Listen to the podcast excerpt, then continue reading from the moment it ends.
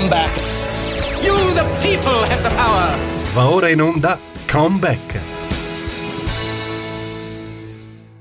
Buongiorno, ben trovati su Comeback, il nostro appuntamento settimanale dedicato alla eh, politica americana. Una buona giornata da Stefano eh, Graziosi. Eh, la eh, scorsa settimana eh, è stata piuttosto intensa, negativamente intensa per il presidente americano Joe Biden perché insomma eh, si è ritrovato impelagato in vecchi problemi problemi che non sta riuscendo eh, fondamentalmente a eh, risolvere. Da una parte c'è il tema delle riforme elettorali che eh, la Casa Bianca sta eh, sponsorizzando affinché possano essere eh, approvate dal Congresso, ma si tratta di diciamo così un processo che si è fondamentalmente arenato, come vedremo, e dall'altra c'è anche la spinosa questione degli obblighi vaccinali che l'amministrazione Biden ha introdotto negli scorsi mesi e che hanno eh, provocato una levata di scudi eh, da parte non solo del Partito Repubblicano di vari stati, ma anche da parte di alcune associazioni con conseguenti eh, ricorsi legali. E c'è stato appunto settimana scorsa, giovedì, eh, nella fattispecie, un importante eh, pronunciamento, anzi due importanti pronunciamenti sotto questo aspetto eh, della Corte, ehm, della Corte Suprema, come avremo appunto modo di eh, vedere. Ma cominciamo dal primo problema, che è quello delle riforme elettorali. Eh, lo sapete, eh, da quando l'amministrazione Biden è entrata in carica ehm, lo scorso 20 eh, gennaio, il 20 gennaio del 2021, questo è un tema molto caro, soprattutto all'ala più a sinistra del Partito eh, Democratico, la quale sostiene di eh, voler espandere il diritto eh, di voto, nella fattispecie eh, rafforzare questo, dicono i democratici, con alcune riforme l'accesso più che, più che eh, diciamo eh, espandere il diritto di voto in quanto tale ma l'accesso al voto cioè eh, vorrebbero eh, renderlo eh, in un certo senso più eh, semplice. Questo è quello che dicono i democratici e i repubblicani dal canto loro non sono molto d'accordo nel momento in cui appunto si oppongono a queste riforme elettorali che i democratici stanno appunto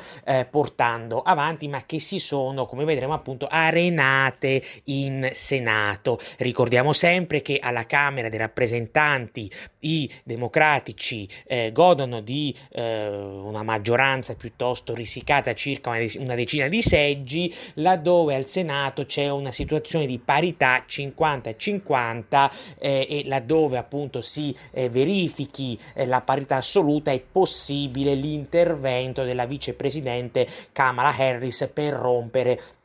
questa situazione. Eh, perché i repubblicani si eh, oppongono e che cosa dicono i democratici dal canto loro? Beh, i democratici accusano i repubblicani di opporsi perché eh, vorrebbero in qualche modo limitare eh, il diritto di voto all'atto pratico degli appartenenti, dei cittadini appartenenti alle minoranze etniche quindi fondamentalmente molti democratici stanno accusando i repubblicani di razzismo o comunque comunque di eh, velato eh, segregazionismo. È quello che sostanzialmente ha detto lo stesso eh, Joe eh, Biden eh, per il semplice fatto che Joe Biden la settimana scorsa è andato appunto in Georgia, ad Atlanta, insieme a Kamala Harris per sponsorizzare queste riforme elettorali democratiche e eh, ha tenuto un discorso eh, molto duro, molto politico, molto critico nei confronti dei repubblicani,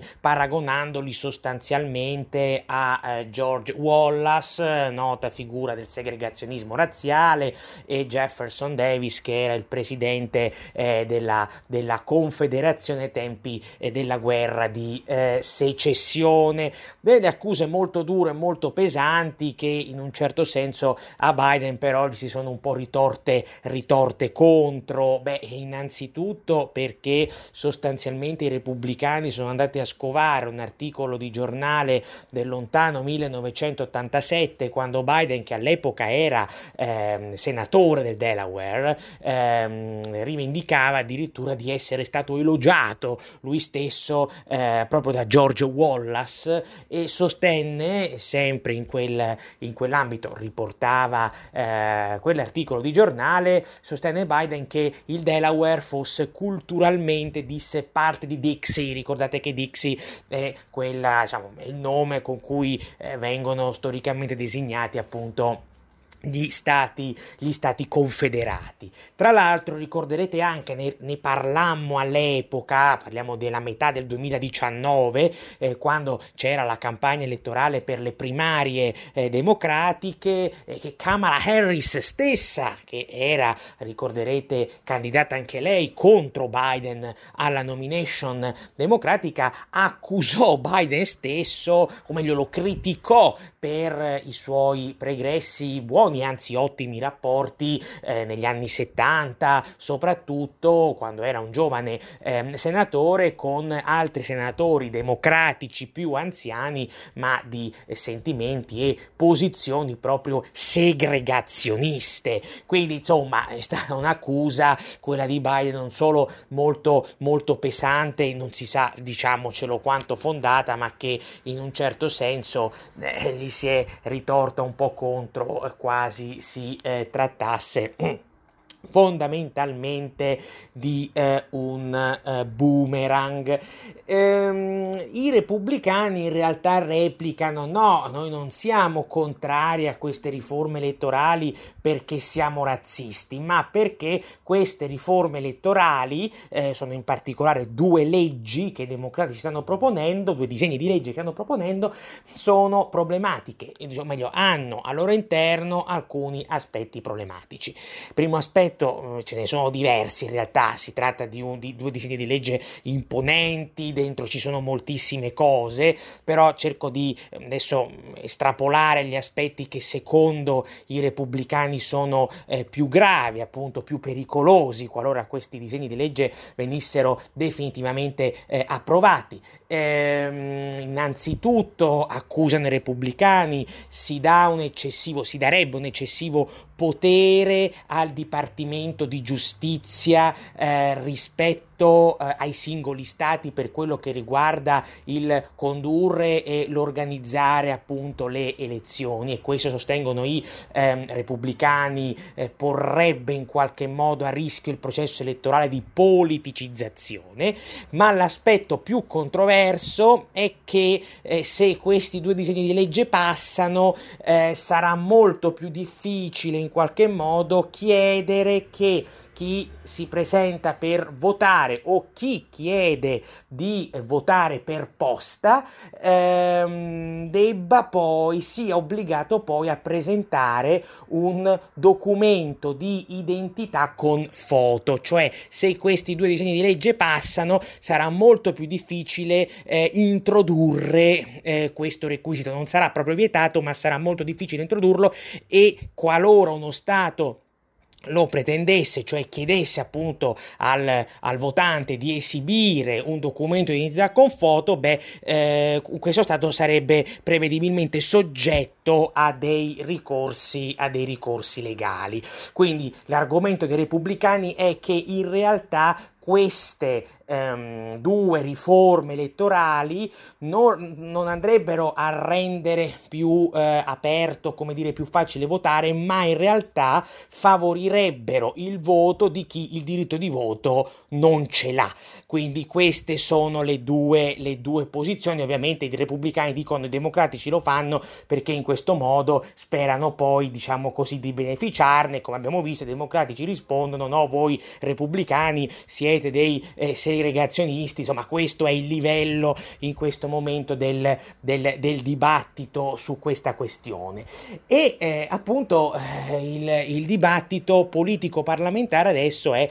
tutto spostato al Senato, perché alla Camera tendenzialmente, per quanto eh, risicata, la maggioranza dei democratici ce l'hanno, è molto più problematico il tema del Senato. Perché è problematico? Uno potrebbe dire, vabbè, comunque se, la, se, se il vicepresidente Harris interviene, i democratici hanno la maggioranza. Ok, ma non è così semplice. Perché? Perché in Senato, nel Senato americano, esiste uno eh, strumento parlamentare, il cosiddetto filibuster, che eh, consente al partito di opposizione di pretendere e di ottenere che fondamentalmente un disegno di legge, anziché a maggioranza semplice, quindi 51 voti, sono 100 seggi in tutto, venga in realtà approvato a maggioranza qualificata di 60 seggi su 100. Voi capite che i repubblicani, grazie a questo strumento, che ricordo vige solo in Senato, possono, hanno buon gioco a mettere in difficoltà i, i eh, democratici che possono disporre soltanto di 50 voti. I democratici, tra l'altro, non sono finora stati in grado, se non in rarissimi casi, di coinvolgere dalla loro parte in determinati provvedimenti dei senatori repubblicani, quindi per loro arrivare ad una soglia eh, del, di, di, 60 voti su 100 oggi non dico che è impossibile ma insomma è, è, è fortemente improbabile tra l'altro su eh, delle leggi che sono così eh, divisive come l'attuale riforma eh, le attuali riforme elettorali le attuali propose di riforma elettorale e allora che cosa sta succedendo? che i democratici in realtà non da oggi eh, ma da diversi mesi dicono basta dobbiamo trovare il modo di abolire abolire questo filibuster, perché il filibuster ci impedisce sostanzialmente di portare avanti la nostra eh, legislazione, noi siamo, eh, abbiamo vinto, abbiamo eh, teoricamente la maggioranza, la maggioranza dicono deve prevalere e addirittura hanno cominciato a dire da alcuni mesi che il filibuster sarebbe uno strumento, anche qui hanno tirato fuori il razzismo, il segregazionismo e quant'altro. Ora, ehm, si tratta di una posizione, questa dei democratici oggi, che lascia francamente un po' perplessi. Perché lascia perplessi? Perché i democratici, quando erano loro all'opposizione in Senato, in realtà al filibuster hanno fatto ampiamente ricorso. Pensate, nella legislatura, eh, o meglio, nei due anni che sono andati dal 2019, gennaio 2019, a... Um, gennaio 2019 a mm, gennaio 2021, quindi in soli due anni, i democratici hanno fatto ricorso, all'epoca erano in minoranza al Senato, ricordiamolo, hanno fatto ricorso al filibuster 328 volte. 328 volte pur di mettere all'epoca i bastoni tra le ruote ai repubblicani e sostanzialmente quindi all'amministrazione Trump. Ma non è tutto, perché al di là dell'uso concreto, fattuale, diversi eminenti esponenti del Partito Democratico che oggi accusano il filibuster di ogni nefandezza lo hanno anche pubblicamente difeso in passato. Barack Obama, per esempio. Barack Obama, quando era senatore dell'Illinois nel 2005, difese pubblicamente il filibuster filibuster. Non a caso all'epoca anche i democratici erano minoranza al Senato. Oppure nel 2017, quando anche in quel caso i, i democratici erano minoranza al Senato, Kamala Harris, che all'epoca ricordo era senatrice eh, della California, sottoscrisse un documento insieme ad altri colleghi eh, senatori in difesa del filibuster. Quindi insomma c'è un po' una sorta di eh, schizofrenia, se così possiamo dire. Quando i democratici sono all'opposizione, il filibuster va bene perché il filibuster, ricordo, appunto è uno strumento a tutela, a garanzia, diciamo così, dell'opposizione, dell'opposizione al Senato. Mentre quando sono loro maggioranza, anche se maggioranza tutto sommato quasi virtuale, eh, allora a quel punto il filibuster non va più bene perché, perché non riescono a portare a casa loro, diciamo così, le loro, le loro, le loro proposte di legge, cosa che insomma potrebbero magari cercare di fare se riuscissero a coinvolgere ma, so, alcuni eh, esponenti del partito, del partito opposto, ma questo in un clima di polarizzazione come quello attuale è sempre più difficile, tra l'altro è difficile anche perché questo mi dispiace, è un, dato, è un caso, diciamo, è un elemento, un dato oggettivo, i democratici spesso e volentieri spinti dall'ala sinistra e dal loro, del loro partito eh, vanno avanti, insomma, propongono dei disegni di legge che sono molto molto eh, radicali e che quindi non riescono a trovare neanche il sostegno spesso e volentieri dei senatori o dei deputati repubblicani più di centro, addirittura in alcuni casi di quelli antitrampisti o comunque critici dell'ex presidente Donald Trump. E allora cosa è successo? Che eh, sul filibuster anche alcuni democratici sono fondamentalmente contrari alla sua abolizione. In particolare parliamo di almeno due senatori democratici di area centrista che sono Joe Manchin e Kristen Sinema. Um, Cinema, scusatemi, Kristen Sinema. Um, entrambi si sono detti fondamentalmente contrari all'abolizione del filibuster, entrando quindi, come già successo su tante altre questioni in passato, eh, in contrasto, in rotta di collisione con la eh, sinistra del loro stesso partito. Biden giovedì scorso ha avuto un colloquio con entrambi, ha cercato in qualche modo di convincerli. Biden, ricordiamo, in origine non era troppo favorevole ad abolire il filibuster, era sempre stato, insomma, si era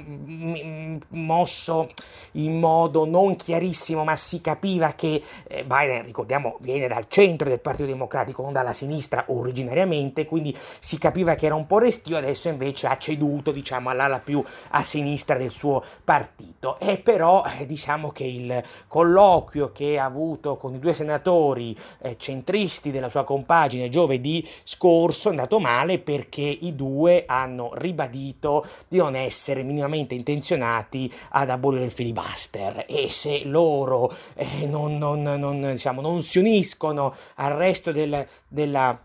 dello schieramento democratico al, al, Senato per cercare di abolire questa, questa tecnica, questa pratica parlamentare, eh beh, è chiaro che eh, ogni tentativo eh, di sua abolizione eh, cadrà nel vuoto e così come un effetto domino probabilmente cadranno nel vuoto anche le due riforme elettorali che eh, i eh, democratici stanno appunto, dicevo prima, spingendo andando al, al Senato e quindi Biden eh, si ritrova nuovamente impelagato eh, in un vecchio problema che spesso mettiamo in evidenza in questa trasmissione, cioè eh, l'insanabile contrasto, l'insanabile contraddizione che si registra, tra, si registra tra la sinistra e il centro del Partito Democratico. I democratici quindi si giocano la carta dell'accusa di razzismo nei confronti confronti dei repubblicani, un'accusa che adesso al di là di come la si pensi oggettivamente non sta granché in piedi perché eh, cercano in qualche modo di eh, compattare un gruppo parlamentare che invece insomma è più diviso, è più diviso che mai. Questo è il nodo strutturale, lo sapete, che caratterizza la presidenza Biden, una presidenza che salvo rarissimi casi come la eh, riforma infrastrutturale approvata eh, poche, quasi alcune settimane fa, beh, non è riuscita a portare finora granché a casa in termini parlamentari proprio a causa di questa eh, dialettica interna al partito stesso che si è sclerotizzata in modo eh, feroce creando appunto delle, delle, dei, dei, contrasti, dei conflitti che sono assai difficilmente eh, sanabili e quindi Biden eh, resta costantemente in mezzo al guado. Poi vedremo come questa situazione si eh, evolverà nelle prossime settimane, ma ad oggi, e ribadisco ad oggi, è molto molto difficile che su questo fronte Biden eh, riuscirà eh, ad uscire essenzialmente, essenzialmente dal pantano e se non ci riuscirà per lui politicamente sarà un grosso problema perché su queste riforme elettorali, su queste controverse riforme elettorali lui aveva puntato molto nelle ultimissime settimane tra la fine di dicembre e l'inizio appunto di questo mese per cercare di rilanciare eh, un'azione politica la sua che eh, lo sapete da, almeno da agosto ma forse anche da prima di agosto si è arenata decisamente su tanti troppi fronti. Uh, io farei una brevissima pausa. Buongiorno, ben trovati su Comeback, il nostro appuntamento settimanale dedicato alla politica eh, americana. Un buongiorno da Stefano Graziosi. Nella prima parte della puntata di oggi ci siamo occupati di un rilevante problema eh, che eh, Biden si sta trovando ad affrontare in questi stessi eh, giorni e, e, ci riferiamo in particolar modo alle due riforme elettorali che ehm, il Partito Democratico vorrebbe far approvare al Congresso in particolare al Senato ma non ci sta eh, riuscendo eh, e insomma abbiamo visto come gli scogli mh, sono eh, insomma abbastanza eh, insormontabili. Vedremo quello che eh, accadrà poi nelle prossime settimane. Eh, e poi eh, in questa seconda parte della trasmissione affronterò l'altro eh, tema, l'altro nodo che l'amministrazione eh, deve in qualche modo eh, cercare di fronteggiare, cioè il fatto che la settimana scorsa, giovedì scorso, eh, la Corte Suprema ha eh, bloccato bloccato, ancorché temporaneamente, ma ha bloccato l'obbligo vaccinale che il Dipartimento del Lavoro aveva introdotto per i eh, dipendenti di aziende eh, con almeno 100 eh, dipendenti. Ehm, prima di eh, proseguire, vi invito ad abbonarvi eh, alla radio, lo potete fare eh, sul sito www.radiorpl.it. Allora, eh, che cosa ha stabilito la Corte Suprema giovedì scorso? Ha stabilito due cose. La prima, lo accennavo prima, cioè eh, il... Ehm, ha bloccato temporaneamente questo obbligo vaccinale che eh, un'agenzia, l'OSHA, che fa capo al Dipartimento del Lavoro, aveva eh, introdotto tempo fa per i dipendenti nelle eh, aziende private con almeno 100 dipendenti, una misura che aveva, um, ha un impatto su circa i due terzi dei lavoratori americani eh, e che aveva suscitato aspre critiche da parte dei repubblicani, ma anche di varie associazioni, think tank che appunto avevano fatto causa. A questo punto eh, la Corte Suprema a maggioranza schiacciante, sei giudici contro tre, ha ehm, diciamo, dato ragione ai ricorrenti stabilendo che l'obbligo eh, sarà sospeso fin quando il contenzioso legale, che intanto procede eh, presso le corti federali inferiori non, eh, si, eh, non si, concluderà. Ehm, la maggioranza dei giudici ha lasciato capire che i ricorrenti alla fine potrebbero vincere, hanno ampie possibilità eh, di vincere contro l'amministrazione Biden. Diciamo che gli argomenti eh, esposti nei, dai giudici, dai supremi giudici nella sentenza sono numerosi, però alla fine si eh, riducono a un argomento principale, cioè hanno sostenuto sei dei nove supremi giudici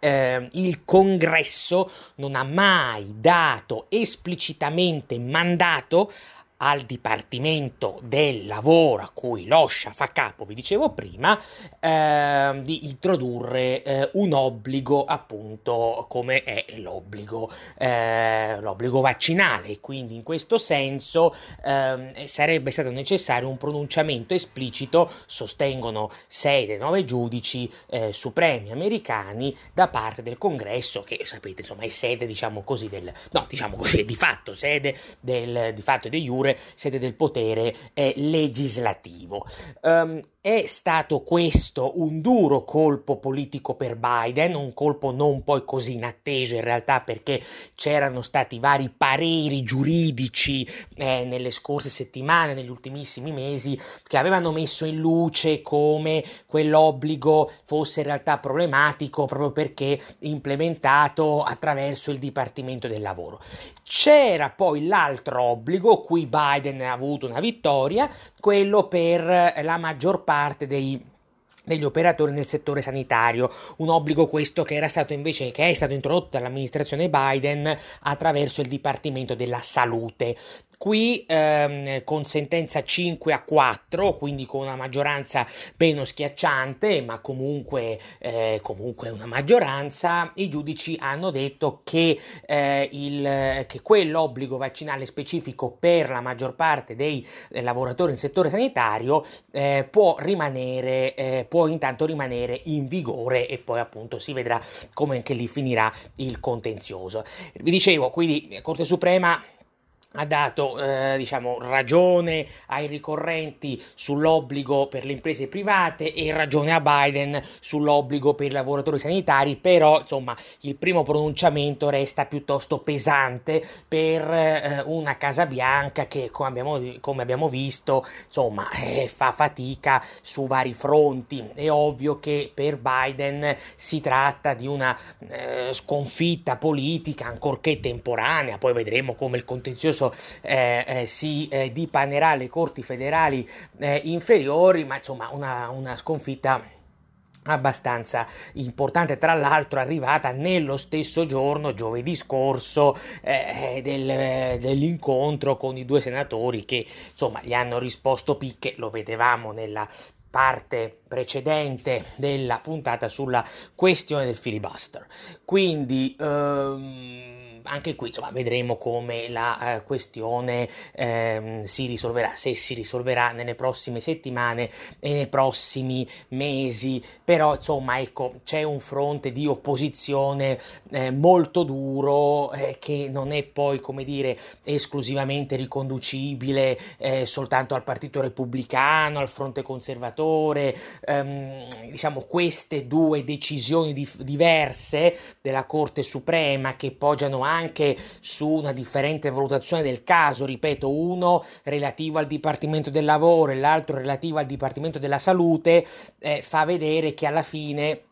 la Corte Suprema non è come spesso viene detto, una certa vulgata giornalistica pregiudizialmente ostile a Biden perché sarebbe a maggioranza conservatrice. Questa è una semplificazione eh, che poi insomma lascia il tempo che trova perché il caso di cui abbiamo appena parlato eh, in un certo senso la, la, la, la va eh, platealmente a eh, sconfessare.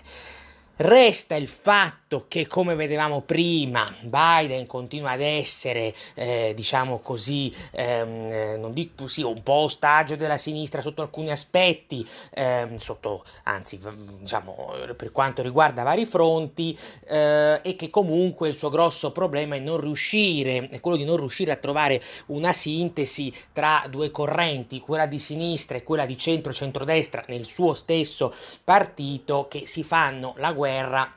e non si capiscono, no? Lo vedevamo prima col caso, per esempio, del senatore Manchin. E quindi è in questo contesto abbastanza eh, tumultuoso che ormai va avanti da mesi e mesi che eh, sempre la settimana scorsa il Wall Street Journal come editoriale se ne è uscito fuori ehm, ventilando un'ipotesi che sarebbe insomma l'ipotesi di una candidatura addirittura di Hillary Clinton nel eh, 2024, cioè una nuova candidatura presidenziale. Eh, l'articolo, l'editoriale del Wall Street Journal parte da un presupposto che è oggettivo da un punto di vista dell'analisi, cioè che il Partito Democratico ormai è, è spaccato in due, che l'ala di sinistra lo, stra- lo sta portando su posizioni barricadere che sono controproducenti, questo ribadisco, da tutti fatto, lo abbiamo visto a novembre scorso con le elezioni governatoriali in Virginia, per esempio, ma anche quella di New Jersey sotto certi aspetti, eh, e quindi concludono dicendo, beh, insomma, se, dice il Wall Street Journal, se eh, ci dovesse essere, come abbastanza probabile, aggiungiamo noi, una debacle dei democratici a novembre prossimo, durante le elezioni di metà mandato, beh, Hillary Clinton potrebbe politicamente rafforzarsi perché Hillary Clinton storicamente rappresenta l'ala più centrista del partito e il partito dovrebbe andare appunto verso quel tipo tipo di eh, orientamento. Ora, dicevo, dal punto di vista dell'analisi della situazione attuale del Partito Democratico, indubbiamente quell'editoriale ha il merito di eh, fare una, una, come dire, una, di tracciare una fotografia abbastanza eh, veritiera, tenente alla realtà. Sulla proposta di lanciare una nuova candidatura, l'ennesima di Hillary Clinton alla presidenza, beh, insomma, parliamone un attimo perché in realtà i problemi sarebbero abbastanza, eh, abbastanza rilevanti e alcuni sono, diciamo così, sugli, sotto, gli occhi, sotto gli occhi di tutti. Eh, Hillary Clinton, ricordiamo che non è stata solo sconfitta alle presidenziali del 2016 da Donald Trump, ma fu anche sconfitta alle primarie delle democratiche del 2008 prodotto da eh, Barack Obama. Eh, Hillary Clinton è una figura che fa grossa, eh, incontra spesso, anzi sempre, grossa difficoltà ad entrare in sintonia con l'elettorato, infatti è una figura eh, molto impopolare negli, negli, Stati Uniti, non soltanto ovviamente tra i repubblicani, ma anche tra gli elettori indipendenti e anche, oserei dire, in parte abbastanza consistente di alcuni settori del Partito Democratico stesso. Io ricordo sempre, ma di questo abbiamo parlato abbondantemente l'anno scorso per anzi due anni fa in realtà, ormai nel 2020, che nel 2016 una delle ragioni, non l'unica, ma una delle ragioni che permisero alla fine a Trump di arrivare alla Casa Bianca fu che in alcuni stati chiave della Rust Belt eh, poche migliaia di elettori di sinistra, elettori di Bernie Sanders, eh, pur di non votare per lei, votarono per Trump. Quindi diciamo che eh, il tema per i democratici oggi è che se vogliono eh, portare a casa non solo un risultato decente alle prossime elezioni di metà mandato, già questo è difficile, ma se vogliono mantenere il controllo della Casa Bianca nel 2024, sia che sia Biden il candidato o qualcun altro, beh, per loro è impellente cercare di sfondare nel campo avverso, cioè strappare eh, elettori eh, non solo nel, ai repubblicani, ma ovviamente cercare di dominare anche nel campo degli indipendenti. Ecco, per conseguire questi obiettivi Hillary Clinton sarebbe un candidato pessimo perché eh, per le ragioni che dicevamo prima, cioè non, è, non ha nessun tipo di attrattiva oggi tra molti indipendenti e soprattutto nell'ala sinistra del Partito Democratico, quell'ala sinistra che non amava neanche Biden ma che lo ha sostenuto obtorto collo e che invece poi ne è rimasta fondamentalmente delusa. Pensiamo a temi come quello dell'immigrazione clandestina dove eh, spesso e volentieri la sinistra Dem a partire da Alexandria Ocasio-Cortez critica aspramente appunto l'operato dell'attuale presidente americano eh, Joe eh, Biden. Ma poi c'è anche un altro problema con Hillary Clinton che va al di là, diciamo, di Hillary Clinton individualmente eh, intesa e considerata. Uno dei grossi problemi che il Partito Democratico americano oggi riscontra, oggi intendo non solo oggi, oggi, in queste settimane, in questi giorni, ma in questi ultimi anni, in questi ultimi 10-12 anni, è proprio eh, la presenza di un network clintoniano, questo sì, che asfitticamente tiene in mano una parte consistente del partito eh, e anche insomma di quelli che sono gli incarichi che il partito poi va in qualche modo ad occupare. Eh, eh vi faccio un esempio. Oggi eh, il team di politica estera che lavora alla Casa Bianca eh beh, è molto legato alla famiglia Clinton, a partire dal consigliere per la sicurezza nazionale di Biden, che è Jake Sullivan, e che è stato uno strettissimo collaboratore di Hillary Clinton quando costei era segretario di Stato e poi è stato anche suo consigliere advisor quando lei si candidò nel 2015-2016 alla presidenza. Anche il segretario di Stato Tony Blinken, ehm, attuale segretario di Stato americano, non è poi così estraneo al network clintoniano. Quindi diciamo che nel Partito Democratico americano c'è un grosso problema di rinnovamento della classe dirigente. Quando io parlo di questo caso di rinnovamento della classe dirigente, non mi riferisco soltanto a un tema anagrafico, non è, non è un, solo un tema banalmente anagrafico, ma è un tema di idee, di approccio, di, di, di diciamo così, anche di relazioni eh, politiche e quel partito fatica a rinnovarsi proprio perché c'è questa ingombrante presenza di una classe dirigente che risale agli anni 90 e in alcuni casi casi vedi Biden addirittura agli anni 70, perché Biden è entrato in Senato addirittura negli anni 70, quindi questo è un partito, quello democratico, in mano ancora ai Clinton, a Biden, a, a Nancy Pelosi, ad Al Gore, e, e, John Kerry e così via, e fatica a rinnovarsi. Quando ci sono elementi di rinnovamento, diciamo, generazionale,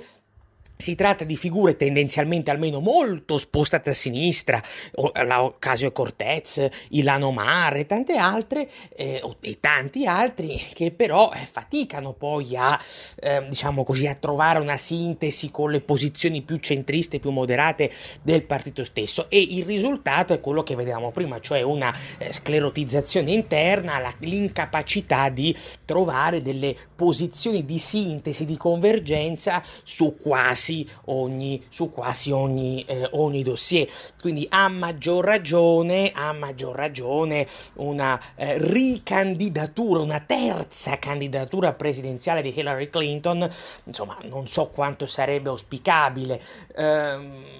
che detta così poi sembra una cosa buttata lì diciamo eh, per aria, giusto per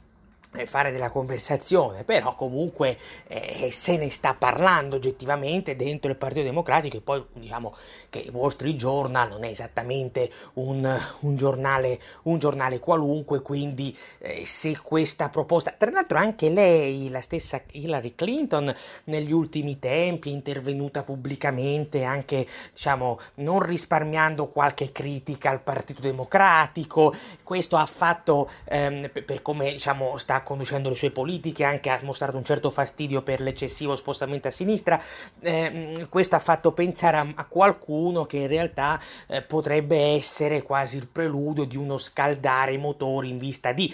una nuova corsa presidenziale. Ovviamente è ancora molto presto. Ovviamente io anche credo che sia uno scenario abbastanza improbabile, però, però, però, ecco, improbabile non significa impossibile. E, e, come vi dicevo, il grosso problema oggi del Partito Democratico americano è quello di eh, riuscire a puntare su, su una sorta di, eh, di, rinnovamento. No? Si pensava che Obama lo avrebbe fatto, poi in realtà Obama, subito dopo che vinse la nomination nel 2000, nomination democratica nel 2008, dovette scendere a patti subito con l'establishment a cui aveva dichiarato guerra, tant'è che ricorderete mise la stessa Hillary Clinton al, al Dipartimento eh, di Stato e poi Obama, diciamo che soprattutto nel secondo mandato, non tanto tanto nel primo, ma soprattutto nel secondo mandato si è lasciato assorbire da quello stesso, da quello stesso establishment. Quindi in realtà da eh, agente innovatore di cambiamento si è trasformato un po' in, una, in un agente, tra virgolette, della restaurazione, tant'è che come riportarono eh, tra l'altro eh, indiscrezioni, ma giornali e testate autorevoli eh, come che so, NBC News, eccetera, eh, Obama eh, è considerato un po' anche il regista, l'artefice della eh, vittoria di Biden per quanto riguarda la nomination democratica del, del 2020. Obama fu riportato tra gennaio e marzo-aprile 2020 eh, insomma, a, a, avrebbe agito molto dietro le quinte per aiutare poi Biden ad imporsi una candidatura quella di Biden che ricorderete alle primarie democratiche del 2020 era partita malissimo sia in Iowa che in New Hampshire ma che poi all'improvviso, all'improvviso si, eh, si riprese con molti dei candidati ancora in pista che eh, si, si, ritiravano e davano il loro, eh, il loro sostegno eh, subitaneo, improvviso appunto a, allo stesso ex vicepresidente. Quindi, insomma, eh, vedremo quello che, che, succederà, però ecco, tutto questo che cosa ci dice? È un problema vecchio, cioè che alla fine i nomi che circolano per la nomination democratica del 2024, che già circolano per questa nomination democratica, se Biden non si dovesse ricandidare, come molti ritengono, eh, o molti pensano che comunque accadrà, beh, insomma, eh, sono sempre i stessi nomi, perché quando si leggono i sondaggi più o meno sono gli stessi nomi di quelli che parteciparono alle primarie del 2020, fatta eccezione per Alexandro Casio Cortez, che all'epoca era troppo giovane e che adesso, insomma, pare possa, possa, usiamo sempre, insomma, usiamo qui per di piombo, ma potrebbe essere lei la, una, una, una dei, dei, dei, candidati in vista della nomination democratica del 2024, però eh, non è sicuramente lei, almeno almeno ad oggi, un nome su cui eh, le varie anime del Partito Democratico potrebbero realisticamente convergere, perché lì si avrebbe bisogno in realtà di un federatore e invece, insomma, il grosso problema oggi nel Partito Democratico americano è che un federatore non c'è e quindi un federatore non può ne essere Alexandria Ocasio-Cortez per le sue posizioni molto radicali e barricadere, ma un federatore non può neanche essere Hillary Clinton che al di là del fatto dell'antipatia diciamo eh, personale per alcuni aspetti controversi anche della sua carriera politico-amministrativa è espressione di un establishment politico e eh, in parte anche economico che insomma la base elettorale americana eh, non cito neanche quella repubblicana, ma vi dicevo quella indipendente, parte quella di, democratica, insomma, mm, è un mondo quello che insomma, non, è, non, risulta essere particolarmente amato e popolare e questa impopolarità poi si eh, andrebbe a scaricare per l'ennesima volta su un'eventuale nuova candidatura presidenziale di, di Hillary Clinton. Quindi finché non ci sarà un adeguato eh, rinnovamento della classe dirigente del Partito Democratico americano, questo partito eh, magari vincerà anche le elezioni, eh, come è successo, eh, però poi alla prova del governo, alla prova dell'amministrazione si ritroverà preda, come accade a Biden oggi, dei veti, eh, dei veti incrociati e quindi della paralisi politica istituzionale. Vedremo quello che accadrà. Io per oggi vi saluto e vi do appuntamento alla prossima settimana. Una buona giornata da Stefano Graziosi. Come back. Then in the name of democracy, fight for a new world. Avete ascoltato Come Back.